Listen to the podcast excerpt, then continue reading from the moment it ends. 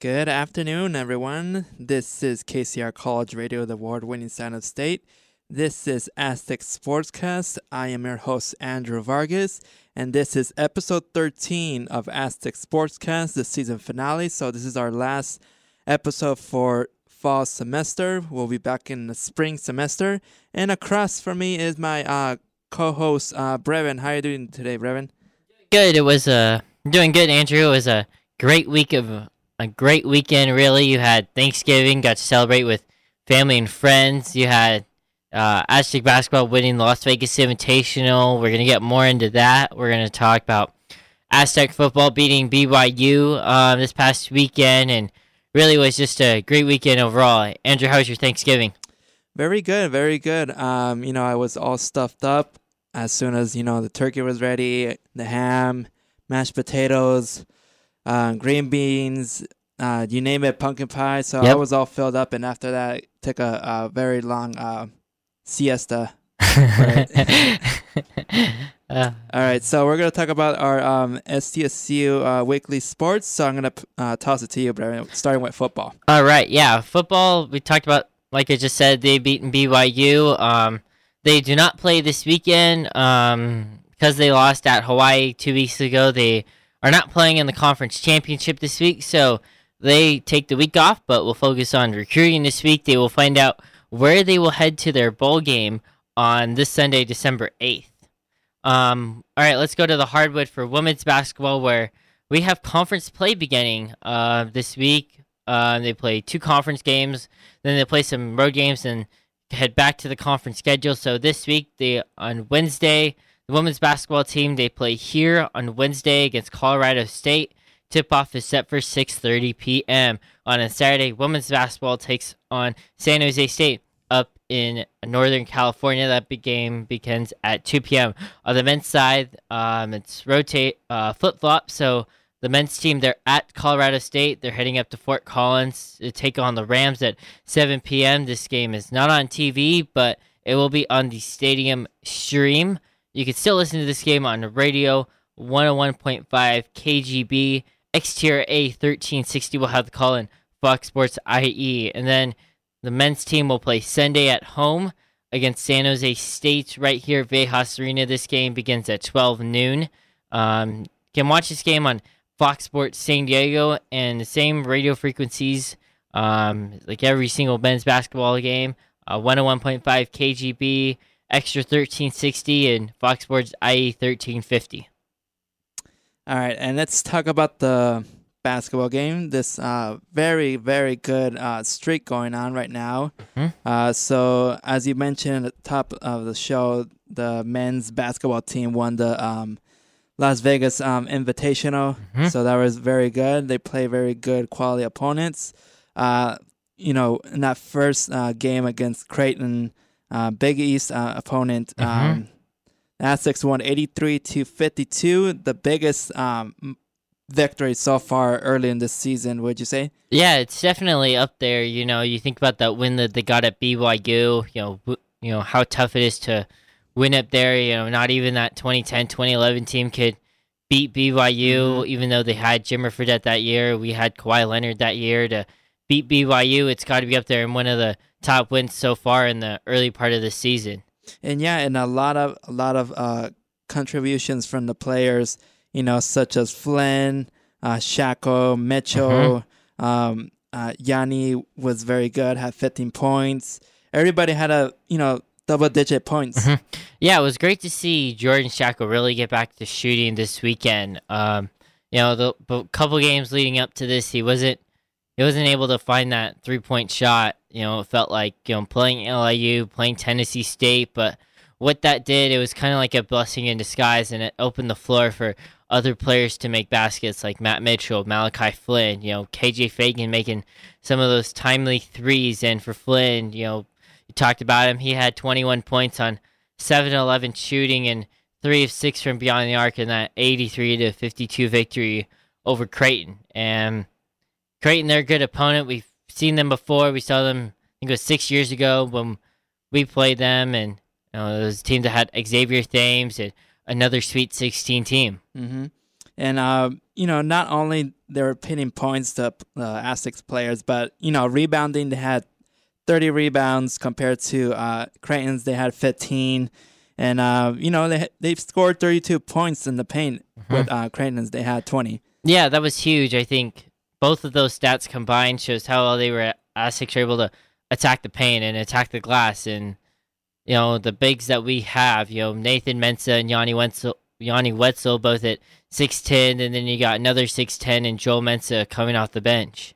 Mm-hmm. And also, what very caught my eye was their three point um, mm-hmm. shooting percentage. They're shooting sixty one percent from the three points uh, field goal, and the field goals they were fifty five percent. So that was a very excellent performance uh, from the Aztecs on that victory against Creighton.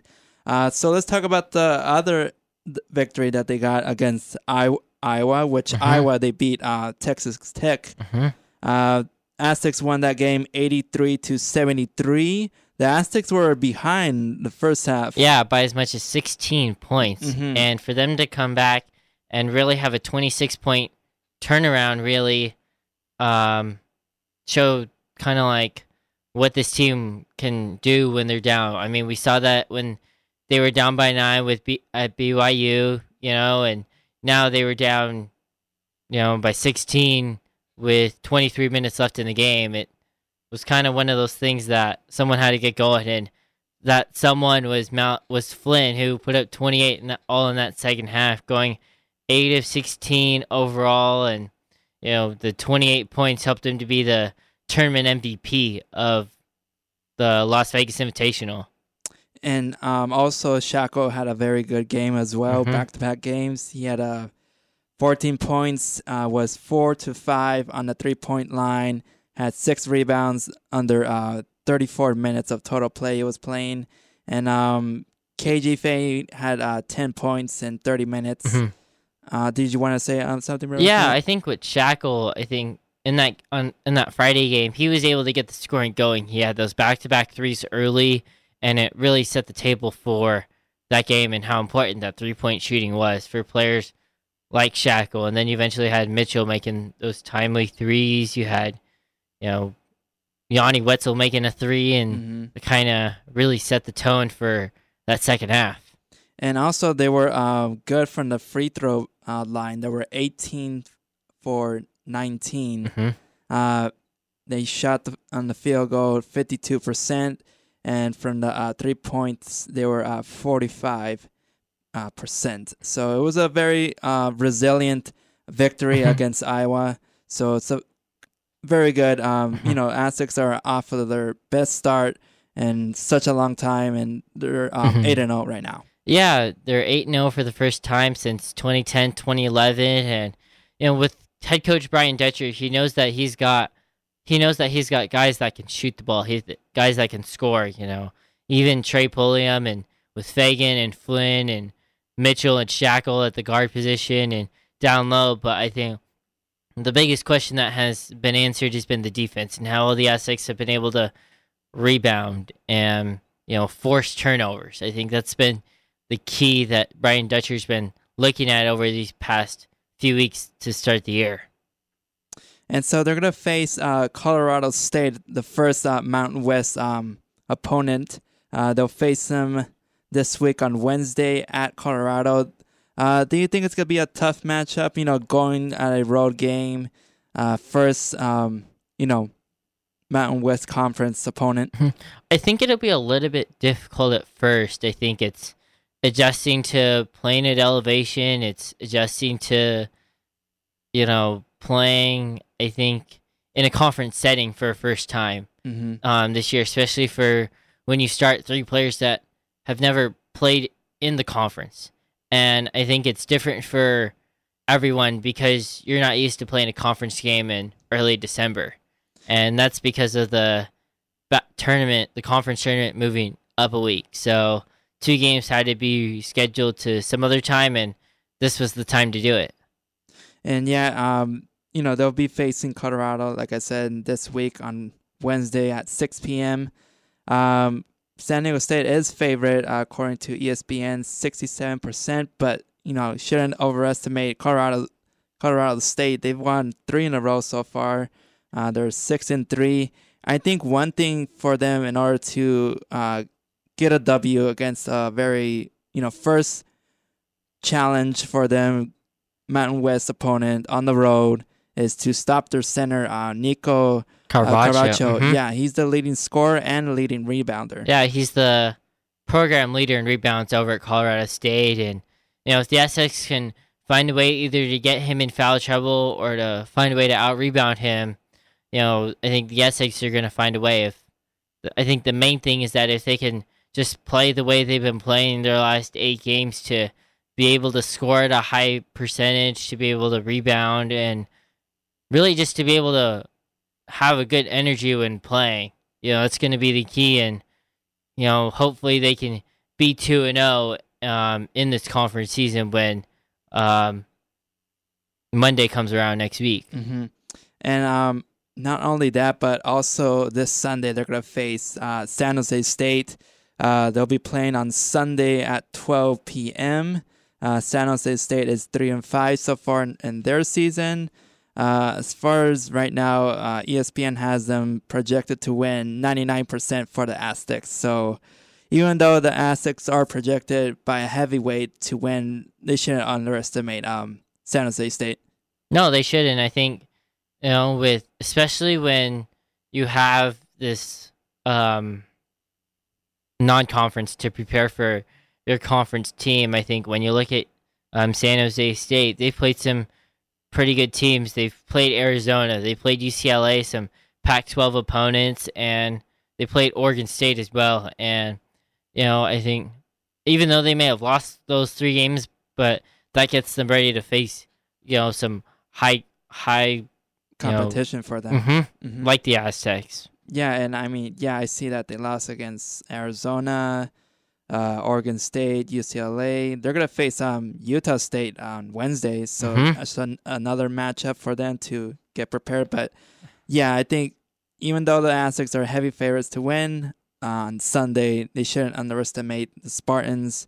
Uh, you never know. The, you don't want to have that early uh, ugly loss too in your resume. No, definitely. I think, and that's another good point is that resume. And although coaches don't want to be talking about resumes here in November, it's it's a big thing in November and December. You know, when you're able to beat teams, you know, like when you beat BYU um, in Provo, when you Mhm. beat, you know, two Power Five conference teams really in Creighton and Iowa, both in the Big East and the Big Ten. You know, when you know you're gonna be playing Utah in a couple of weeks. You know, Pac-12. You know, you're gonna be playing teams at the top of your conference in Mhm.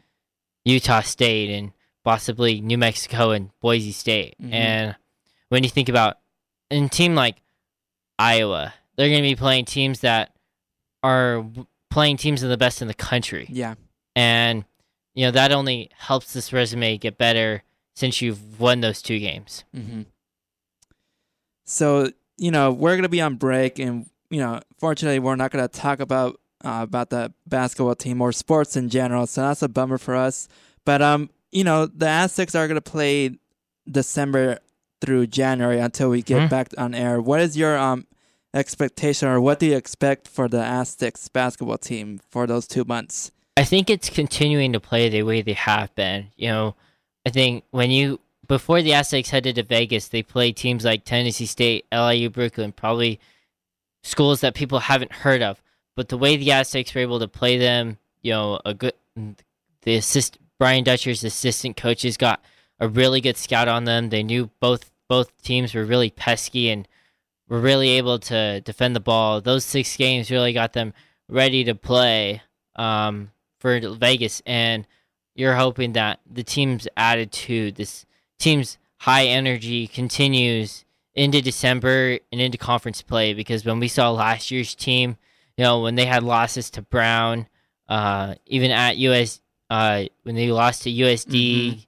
you know, it's those type of games that couldn't get the Aztecs an at-large bid into the NCAA tournament, and especially when at-large bids in a mid-major are falling um, year uh, as years go on. Yeah. Um. So I have the Aztecs, if I'm not mistaken. I have them at Uh, they'll be playing in the month of December. Four the the next five games will be here at the Viejas Arenas. Mhm. Uh, what is your record wise for them to be um, for the month of December? Uh, well, you've got. I'm. If the Aztecs, the Aztecs have to find a way to be able to beat. Um, first off, they've got, uh, like we said, Colorado State and San Jose State. Those are the two most important games right now because of it's a conference game.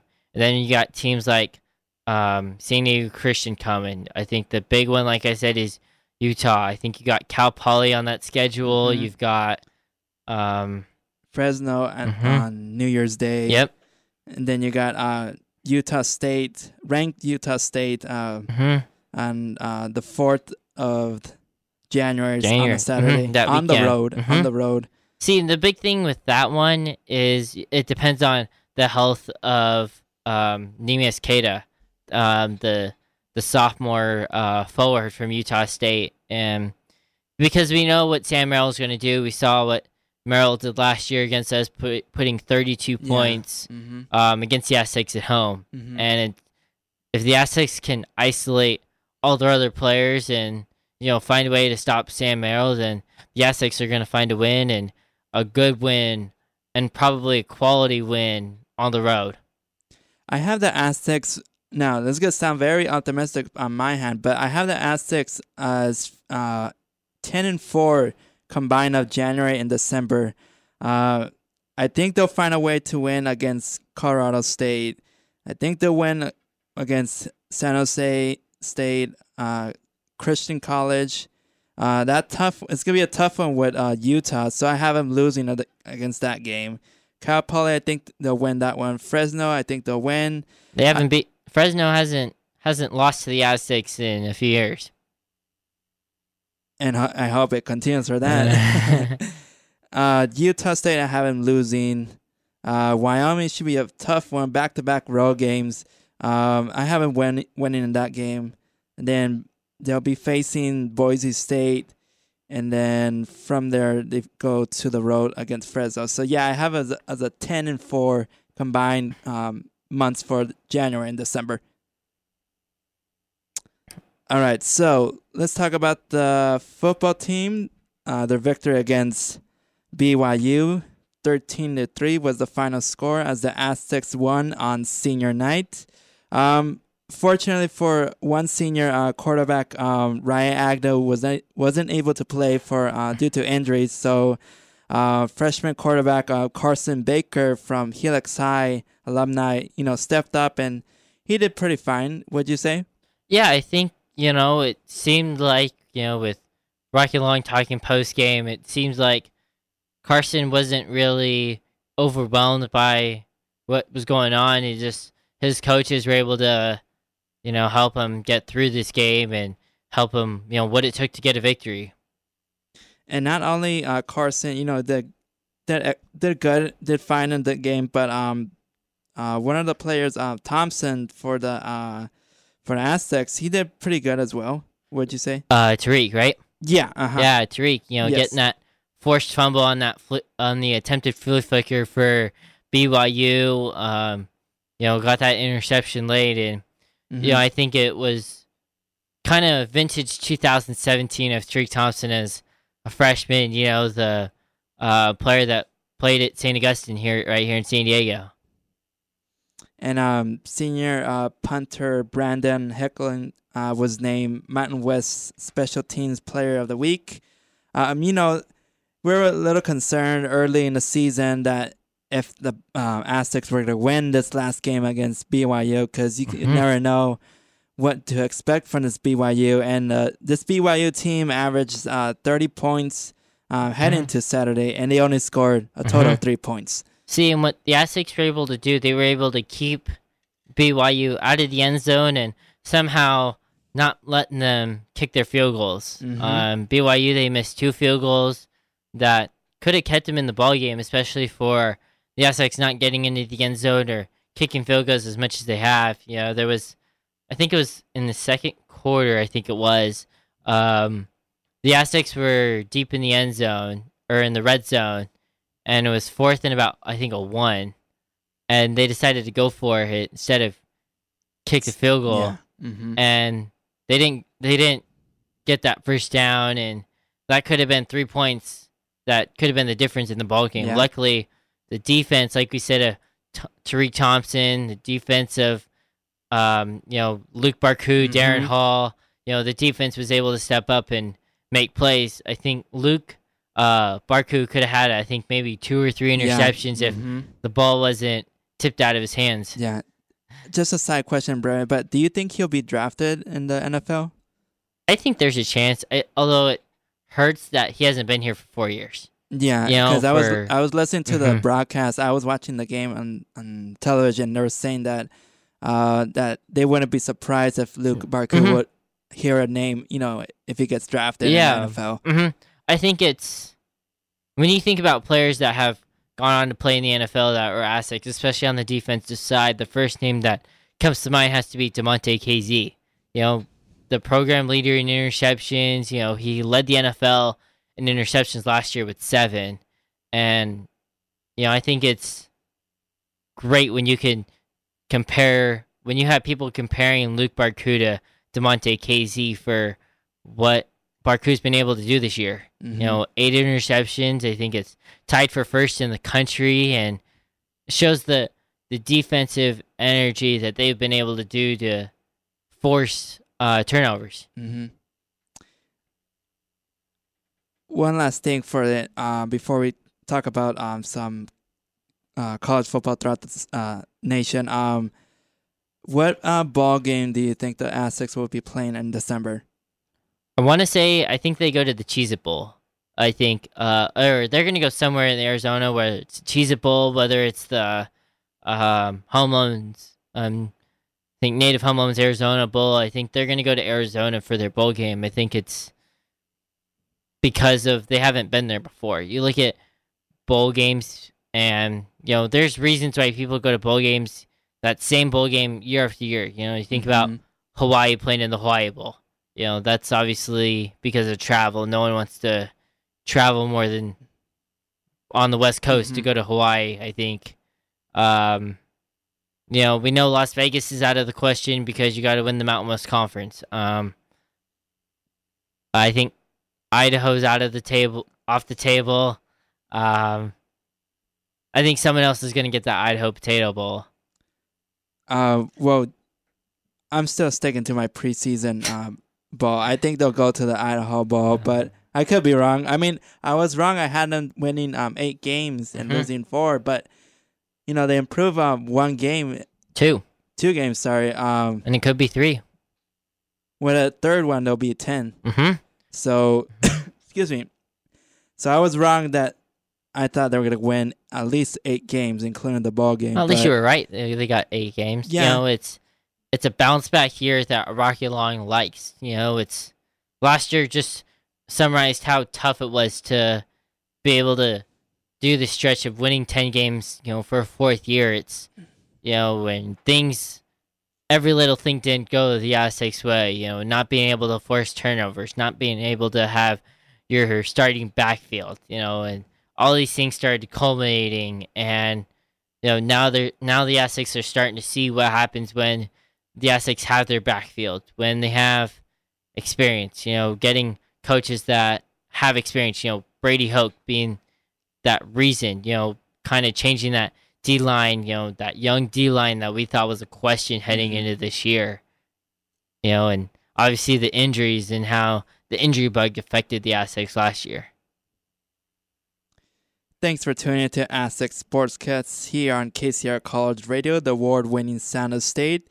Uh, we just discussed plenty of SDSU sports from our weekly sports. Uh, we discussed about the Aztecs basketball team and the football team. Now let's talk about some uh, collegiate football. Um, anything that stood out to you uh, this past Saturday, Breven? I think none better than that Iron Bowl game, Yeah. Alabama and Uh-huh. Auburn. I think it really showed um, how good Auburn really is, and I think Yeah. it also showed that Alabama's not going to be in the college football playoff. And Yeah, likely so. No, no. now losing two games and and you know it's it's not like the Alabama we've te- team that we've seen in recent years. No, I I agree with that. Um, you know, I initially thought it was gonna be Alabama and Clemson again, whatever Uh-huh. it is, part five, six, whatever it is. But I was wrong with on that part. But I'm glad it's not like it's not gonna be like that Mhm. matchup. But uh, yeah, I agree that Alabama doesn't look that ferocious program from years past. I mean, they're still a good, great program, football program, but they just need a lot of um, uh, they're losing in recruiting, you know, a lot, especially Mhm. your cross rival from Georgia, Mhm, Florida. Uh, you're also losing players from LSU, mhm, um, Ohio State. mhm. So there's a lot of Mhm. competition in recruiting. So Alabama probably will bounce back, but I don't Mhm. think they'll be as ferocious as years past. Yeah, I think that's due to I think that pressure of you you have to win compared to you know instead of competing as a freshman, you know when you you're at Alabama that first year, it's and when you go to a team like Georgia or Florida and or even like Oklahoma or something like Yeah. that, you know, you're growing into this program and you're going to be in there until you're a senior and you've got time to learn and get better hopefully by your second year at that program. Mm-hmm. And um, not only that, but just how the way they they lost. You know Mhm. how Alabama lost against Auburn. Mhm. Uh, you know a couple of mistakes from their quarterback. You know since Tua Tagovailoa is out for the season. Mhm. Um, and you know it was kind of a little uh, uh, what's the word I'm looking for? An excuse for uh, Nick Saban. You know, blaming on the referees for having an unfair trick. It's like, come on, you're the one of the greatest college football coaches in the nation, and you're out there making excuses Mhm. instead of holding it accountable Uh-huh. to yourself. Mhm. Yeah, I think it's too. It's just like what you said. I think another game that stood out had to be, you know, for the American Conference, that Memphis Cincinnati game, and Mm-hmm. really finding out who wants that, who wants to be part of the New Year's Six Bowl between those two teams, and it turned out Memphis was that team Yeah. Mm-hmm. Because I, you know, I don't think a two-loss team from the group of five is gonna be in that New Year's Six, unless something happens where all those teams that are possible to play in that New Year's Six lose two games. All right. Before we unveil our um, top four uh, teams that will make it to the college football playoff, I'm going to read some ads on behalf of KCR College Radio.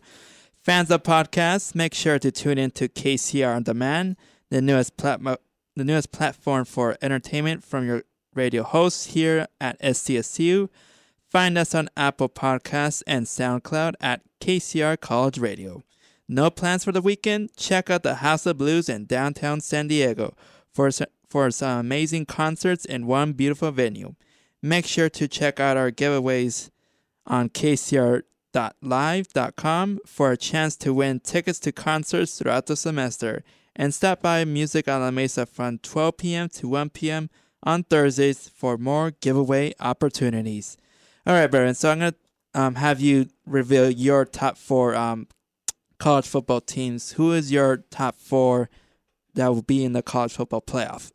All right. Um, number one, originally I had LSU and then Ohio State, but I think it's gonna be Ohio State, and really that the win that they had this past weekend against Michigan really showed how good of a football team they are, and you know, Yeah.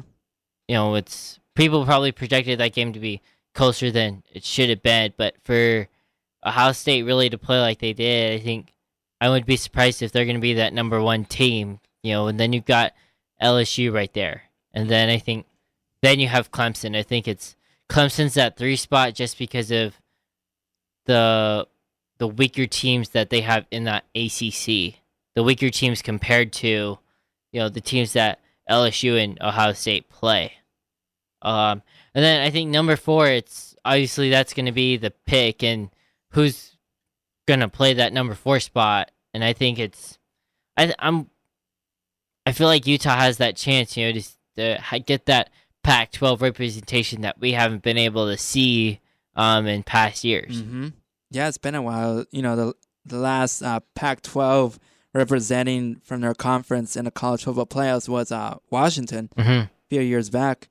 Um, so I agree with you. I'm gonna go with Ohio State as number one seed overall. I just think they're super fast, super athletic. Uh, Fields is very a very great quarterback. You know that um, the running back is very good. Uh, you know Chase Young is a monster out there, and um, I think they might if they win the college football playoffs. Uh, we'll talk about this next semester, but if they win, they'll be considered one of the best um, college football teams all time. hmm Uh, number two, I have LSU. Um, depending on if they win their conference championship against Georgia, uh, they if they lose against Georgia, they'll probably drop in maybe three, I think, and then Georgia will be four. Um, and number three, I have Clemson. I still think this Clemson team is a, a very good uh, elite team. Uh, I know a lot of people, you know, give them uh, a hard time that you know their conference is very weak, but I think this team is very bored and they want to get some more competitions. Either they face you know against uh, Oklahoma or Utah in that number four spot, um, or I'm sorry, um, either face uh, the number two seed, whoever it is, either LSU or Ohio uh, State. Ohio State. But um, I think this team will be in the finals, in my opinion. Uh, number four, I have Oklahoma in this one. Um, I could see Utah getting in, depending if they blow out um, Oregon, uh, which they play their uh, conference championship this Friday. Um, I think Oklahoma will blow out um, Baylor in their conference championship in convincing fashion, and they'll show the committee, hey, we beat a very good ranked opponent twice Mhm. already, dominant fashion.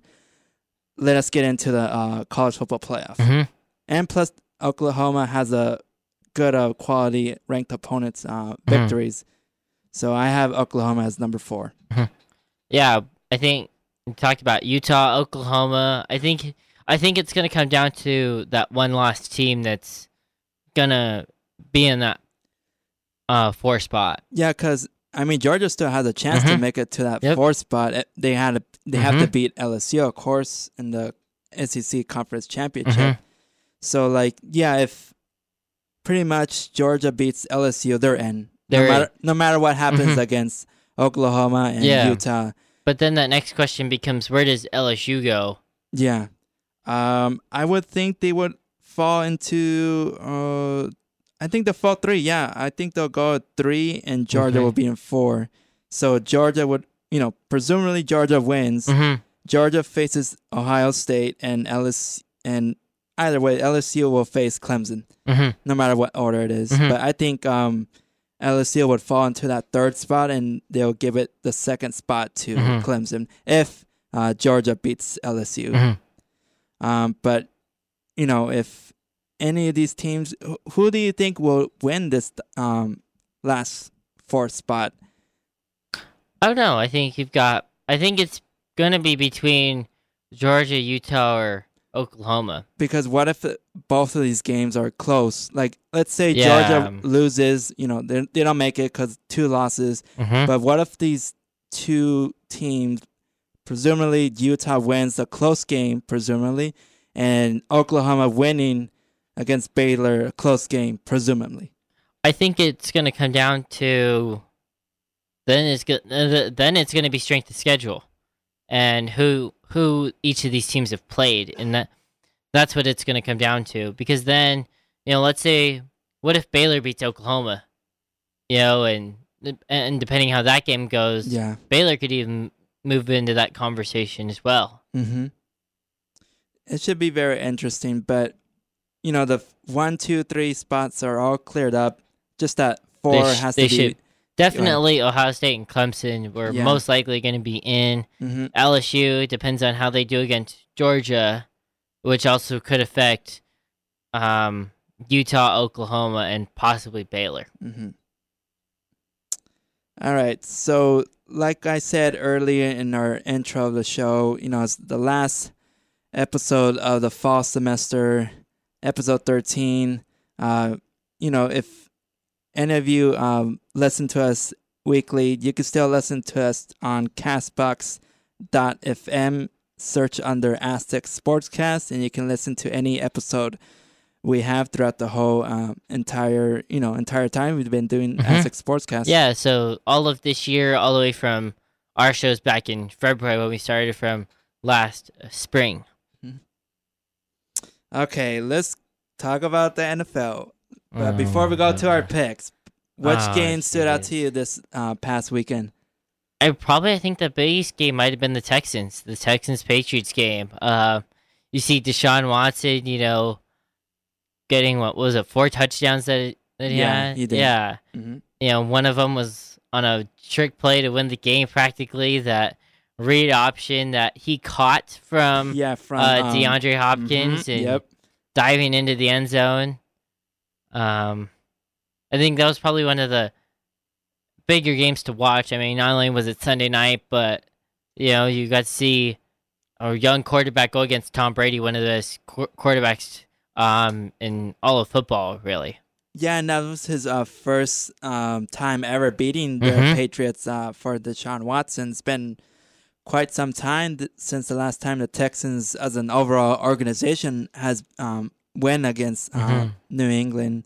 So Mhm. good props for uh, Deshaun Jackson, uh, Deshaun Watson, um, and the um, Texans. Mhm. One game that stood out to me, and I thought was embarrassing uh, uh, before this game started, was um, Cleveland Browns uh, going to Pittsburgh Steelers. Steelers won uh, twenty to thirteen, but I'm embarrassed. If I was the Cleveland um, Browns, I'd be embarrassed. You know, seeing Freddie Kitchen, uh, you know, posting somewhere on social media about oh the Steelers started the fight already, and you don't see that with, other head No. coaches at all. You don't see this from Bill Belichick. You don't see this from Sean Payton, Pete Carroll, Well, uh, even John Harbaugh. Mhm, yeah, even coaches like Anthony Lynn and Yeah, and even some of those earlier, you know, coaches that have just started their coaching career, even Doug Pederson. mm-hmm. And I think that's because of, you know, people know that not only are they just uh, Anthony Lynn, but they're,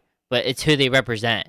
yeah, And, you know, they were talking about this on First Take with Stephen A. Smith and Max Kellerman. They were talking about it, and it's not just who you are, but who you represent. yeah. As a whole organization, even the you know bottom bottoms organizations such as let's go with the Bengals. Mhm. Their head coach is not going out there doing No.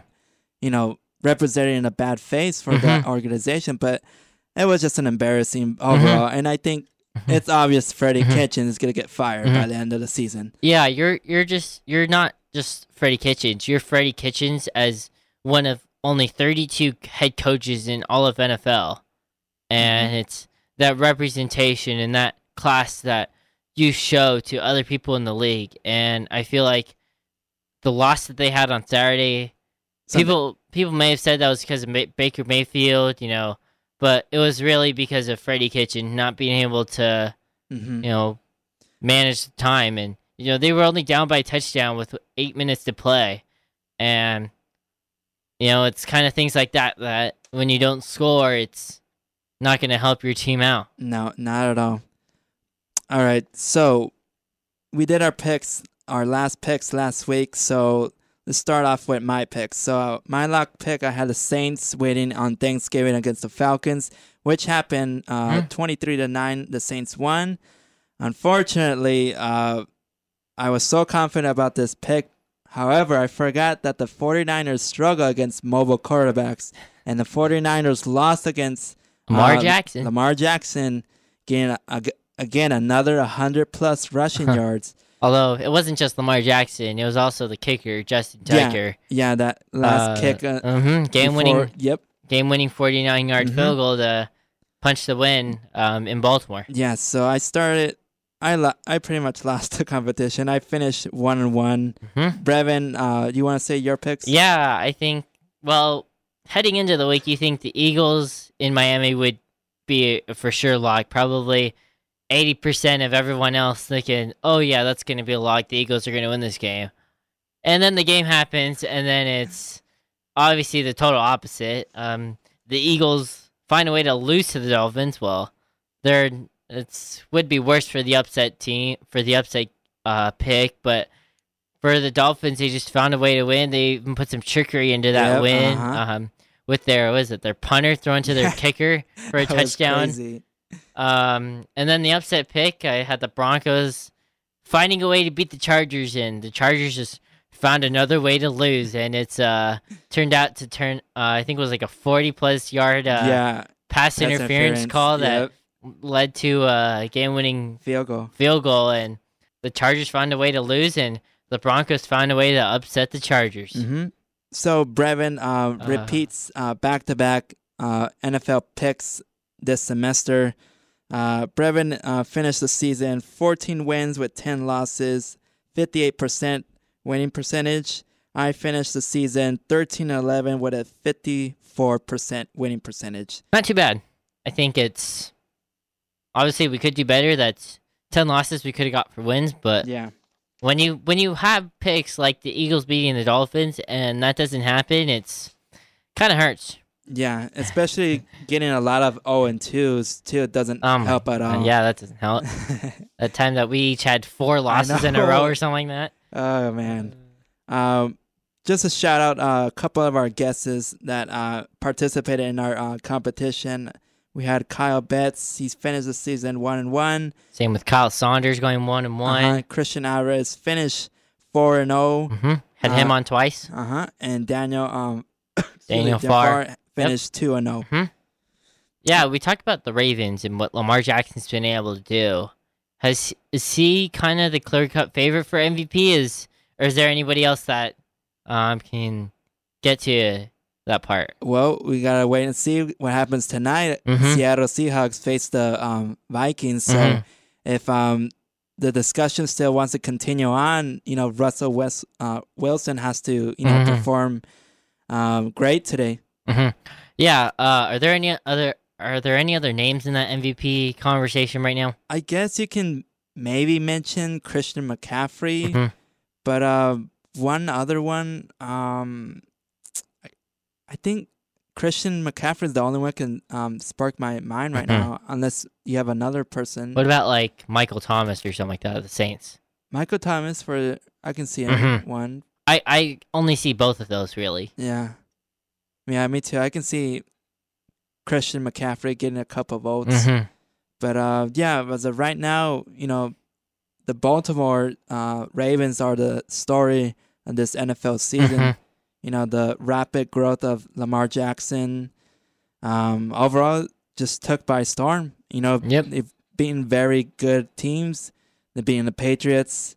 Texans. Texans, and um, there was a third one I forgot. Um, they beaten also Texans, Oh, Patriots. you got the 49ers. Yes, 49ers. Yes. Uh, yeah, the 49ers. Only happened yesterday, but Mm-hmm. uh, All right. Uh, thanks for tuning in to Aztec Sportscast on KCR College Radio, the award-winning sound of state.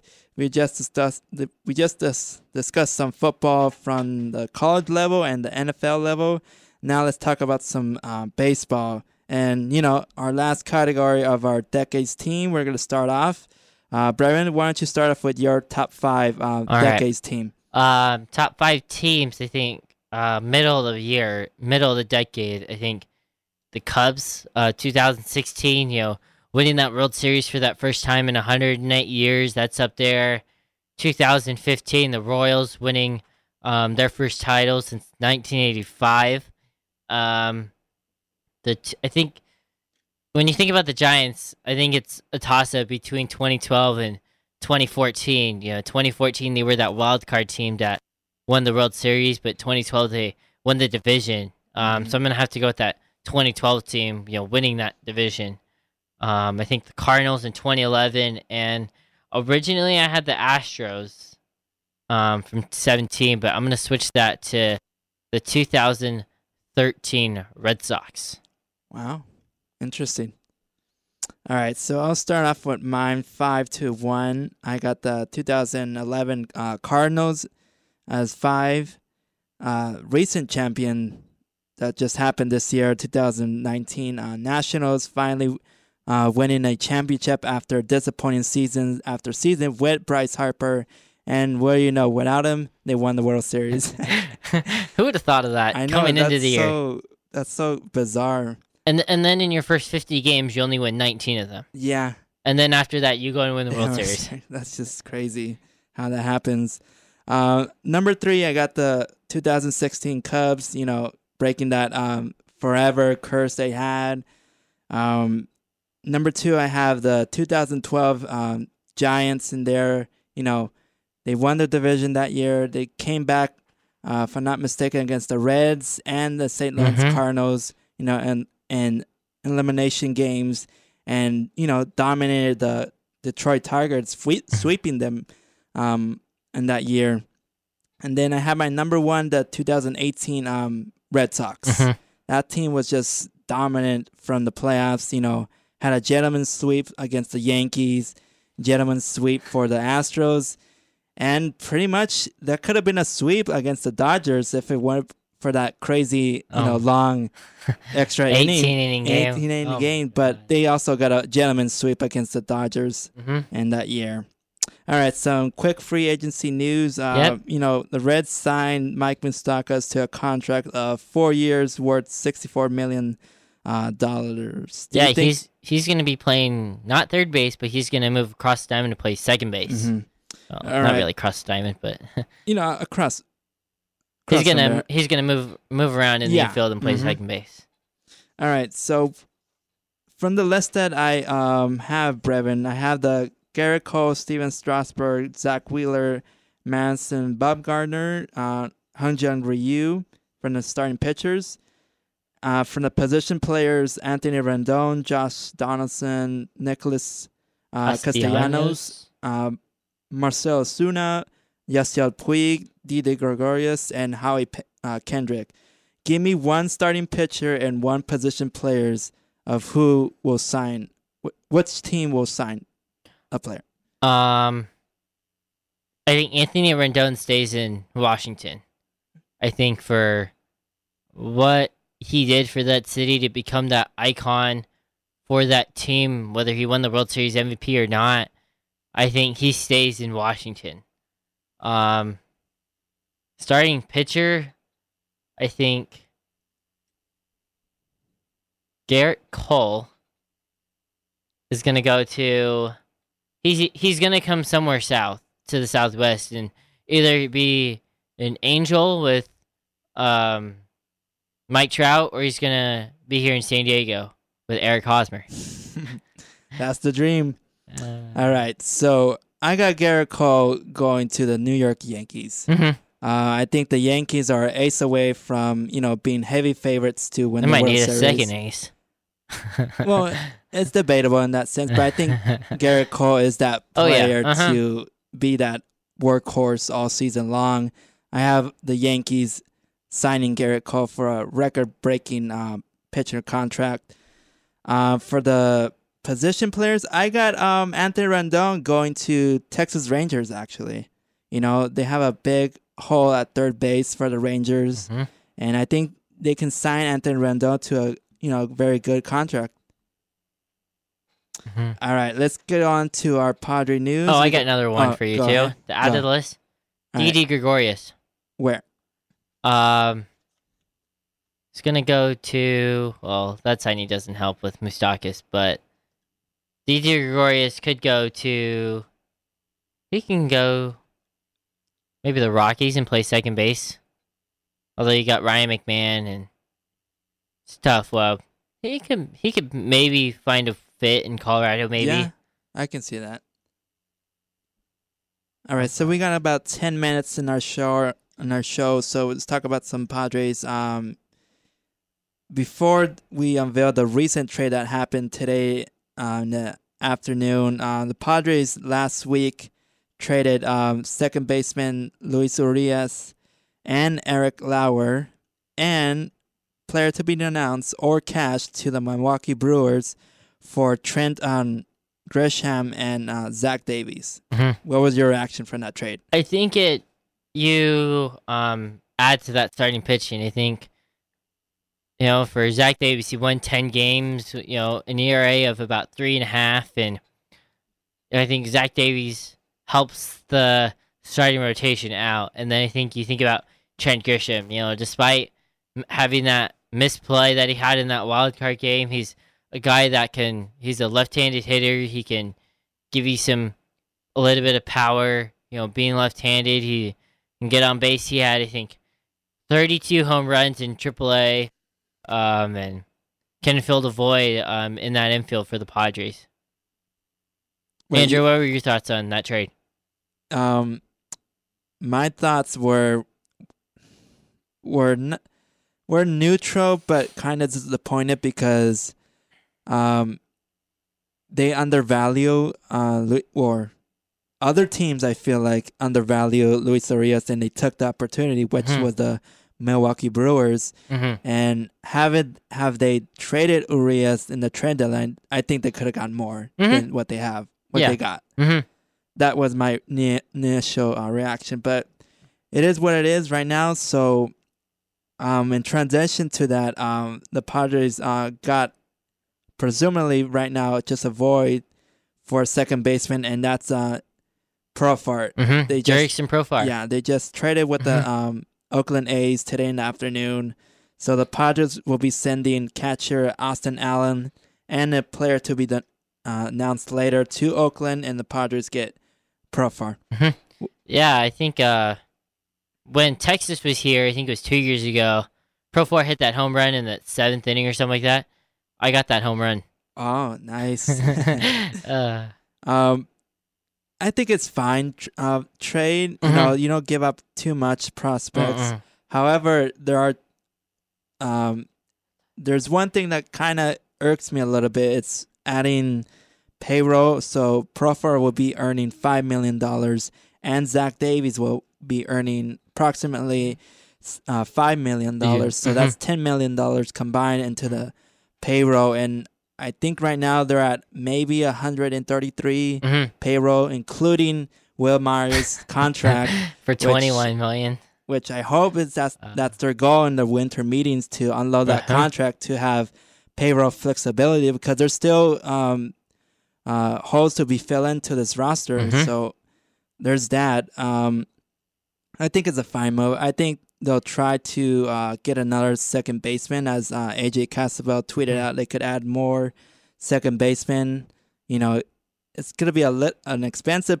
I I see as a platoon with I as of right now with Profar and uh, Garcia. Garcia facing right-handed pitchers and Mhm. Profar uh, facing left-handed pitchers. And then you got Ian Kinsler in that mix too. Oh.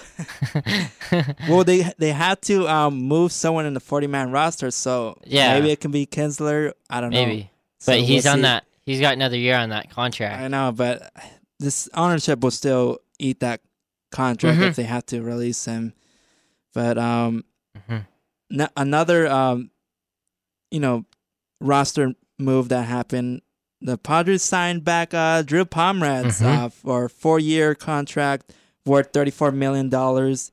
You know, part of the um signing bonuses that he'll be earning eight million dollars will be deferred and will be paid in be- between 2020 all the way to 2023. Mhm. What was your reaction to that signing? I think it just elevates how much bullpen um, need is going to be. I think when you think about left-handed relievers and how important they have been, but now with that rule that you have to pitch a whole inning, Mm-hmm. Yeah. I think with Drew Pomeranz being that former starter, like how he was in the playoff for Milwaukee, Yeah. being in that bullpen, I think kind of elevated that use of a bullpen arm, especially as a former starting pitcher. Yeah, because you know he pitched with the uh, Giants, you Mhm. know, as a As starter, starter. and wasn't working out at Mhm. all. Basically, he hasn't worked at all since he got traded for the Padres. Mhm. You know, it didn't work out with the Boston the Red, Red Sox. Sox, Mhm. or um, the Giants. And um, did he pitch in with another team? No. Okay, so only those two teams. He, he wasn't successful as a starting pitcher, so Mhm. now um, he'll be a reliever exclusively for the Padres. So it should be a nice little combo with Mhm. Munoz, Drew, and Kirby Yates. hmm And then you've got um, possibly um, Matt Strahm in that bullpen too. Yeah, uh huh. So you got a um, quality uh, left-handing pitchers. Um, we got about three minutes left. Um, just gonna give you one rapid um fire question, uh, Breven from the Padres. how important is it signing Fernando Tatis to an extension uh, during this offseason? I think it's on the list of goals, but I don't think it's at the top. I think because you think about years of control that Fernando Tatis has, I know that the value's just going to raise higher and higher if you don't give him the contract. So I think it's up there, but I don't think it's number one priority right now. Yeah, I agree with with your statement. Um, I think yeah, it is on top of their list, but it's not priority. But I would feel like next uh season or Maybe next year. yeah Mhm. next year try to get an extension for it because yeah he'll be expensive the more Mhm. you know plays out great um next couple of years. Yeah, I think it depends on how he will d- how he does in 2020 with possibly playing a whole 160 162 games. Mm-hmm. All right. Um winter meetings are here in San Diego. Um yeah, Andrew next week. mhm. What do the Padres do at the winter meetings? I think their goal is try to uh, unload um, Wil Myers' contract. I think that would be the biggest goal in the winter meetings, either during or after. Mhm. What about you? What's yours? I think it's Wil Myers' contract as well as I think seeing what that center field outfield spot's going to be in 2020. I mean, you've got Manny Margot, but then behind him, I don't know if Taylor Trammell's ready to be in center field come 2020 as a backup for Margot. yeah, um, I don't think he'll be ready. Uh, Mhm. Trammell, Trammell, I think probably maybe mid season Mhm. or late season he'll come up. Mhm. But uh, yeah, I mean, there's there should be a lot of lot of movement going on. Oh yeah. So Mhm. better hold on to your and seats it's, for and another. it's already started. Yeah, it's already started, so might as well get ready for another Prelapalooza 2.0, whatever they call it, back in 2015. All right, you got about one minute, so we're gonna uh, close up right now. Anything you want to say, Raymond? We just want to, Andrew and I, we like to thank all of you for tuning in to Aztec Sportscast this entire semester. We thank you for um, enduring all the hardships that we've been through this semester. Um, you know, when things didn't go really as planned. Yeah, exactly. And also, very quick uh, shout out to our guests as well. Thank Hmm? you, uh, both Kyles, Christian, Daniel, and um, missing one, mhm, Luq Barcoo. and Luq Barcoo as well, helping us with that interview. Uh-huh. All right, you have a great uh, rest of your uh, holiday season. We'll see you next semester. Bye bye.